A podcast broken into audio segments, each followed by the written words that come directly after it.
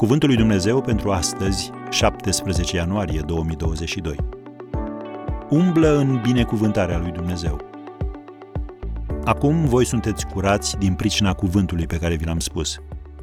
Ioan 15, versetul 3.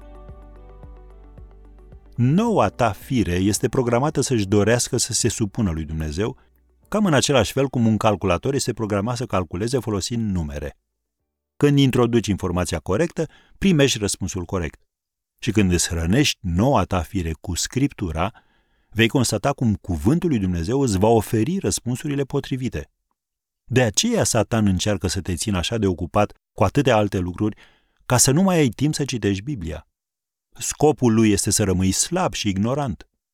Apostolul Pavel scrie în 2 Corinteni 3, versetul 18, Noi toți privim cu fața descoperită ca într-o oglindă slava Domnului și suntem schimbați în același chip al lui.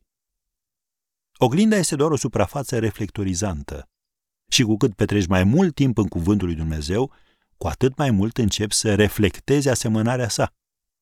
Dar lucrul acesta nu se va petrece citind la întâmplare un verset de aici, un verset de acolo sau trecând cu privirea peste un pasaj. Nu. Este nevoie de înnoirea minții în fiecare zi prin cuvântul lui Dumnezeu, astfel încât Duhul Sfânt să se conecteze cu Duhul tău și să producă un mod de viață asemănător cu cel al lui Hristos. Domnul Isus a spus, Acum voi sunteți curați din pricina cuvântului pe care vi l-am spus. Rămâneți în mine și eu voi rămâne în voi. După cum mlădița nu poate aduce roadă de la sine dacă nu rămâne în viță, tot așa nici voi nu puteți aduce roadă dacă nu rămâneți în mine. Am citit din Ioan 15, versetele 3 și 4. Când mâncarea se usucă pe o farfurie, acea farfurie trebuie să stea în apă caldă cu detergent, ca mizeria să poată fi cu totul înlăturată. În același mod, trebuie și tu să-ți cufunzi mintea în cuvântul lui Dumnezeu.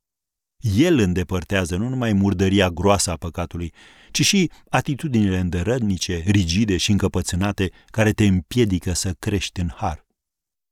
Așadar, intră și umblă în binecuvântarea lui Dumnezeu.